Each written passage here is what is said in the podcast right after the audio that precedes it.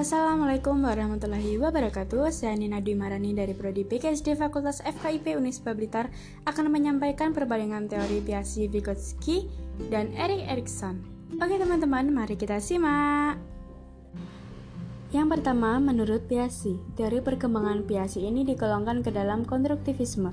Teori Piaget ini menyajikan suatu pandangan luas mengenai pengembangan kognitif ini merupakan teori paling lengkap sampai sekarang dan telah banyak mempengaruhi penelitian tentang cara anak-anak memikirkan dunia dan memecahkan masalah. Sebagian besar studi menunjang observasi biasi mengenai urutan perkembangan kognitif. Meskipun usia pada saat anak-anak mencapai berbagai tahapan yang beragam, tergantung pada berbagai faktor seperti intelijensi dan pengalaman. Misalnya, anak-anak yang berasal dari keluarga kelas menengah mengembangkan konsep konservasi lebih awal daripada anak-anak yang berasal dari keluarga miskin.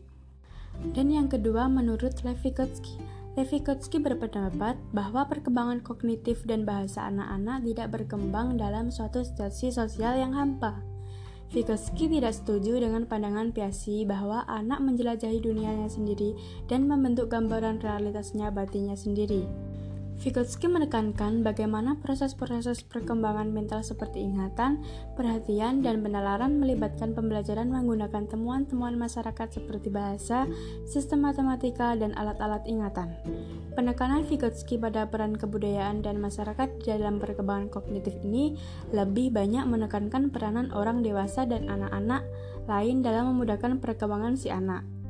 Pada intinya, dapat disimpulkan bahwa dalam teori Vygotsky mengandung banyak unsur psikologi, pendidikan, khususnya pokok bahasa pendidikan dan budaya. Seperti Piaget, Vygotsky menekankan bahwa anak-anak secara aktif menyusun pengetahuan mereka. Akan tetapi, menurut Vygotsky, fungsi-fungsi mental memiliki koneksi-koneksi sosial. Dan yang terakhir, menurut Erikson, Teori Erikson berkaitan dengan kehidupan pribadinya. Erikson berpendapat bahwa pandangan sesuai dengan ajaran psikoanalisis yang diletakkan oleh Freud. Jadi dapat dikatakan bahwa Erikson adalah seorang post-Freudian atau neo-Freudian. Akan tetapi neo-Erikson lebih tertuju pada masyarakat yang kebudayaan. Hal ini terjadi karena dia adalah seorang ilmuwan yang punya ketertarikan terhadap antropologis yang sangat besar. Bahkan dia sering memikirkan masalah insting dan alam bawah sadar.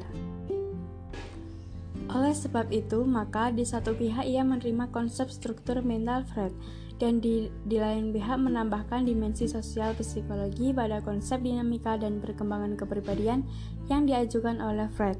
Bagi Erikson, dinamika kepribadian selalu diwujudkan sebagai hasil interaksi antara kebu kebutuhan dasar biologis dan pengungkapannya sebagai tindakan-tindakan sosial. Nah, itu tadi teman-teman perbandingannya teori Piaget, Vygotsky, dan Erikson. Semoga podcast ini bermanfaat dan saya Nina Dimarani mengundurkan diri. Terima kasih. Wassalamualaikum warahmatullahi wabarakatuh.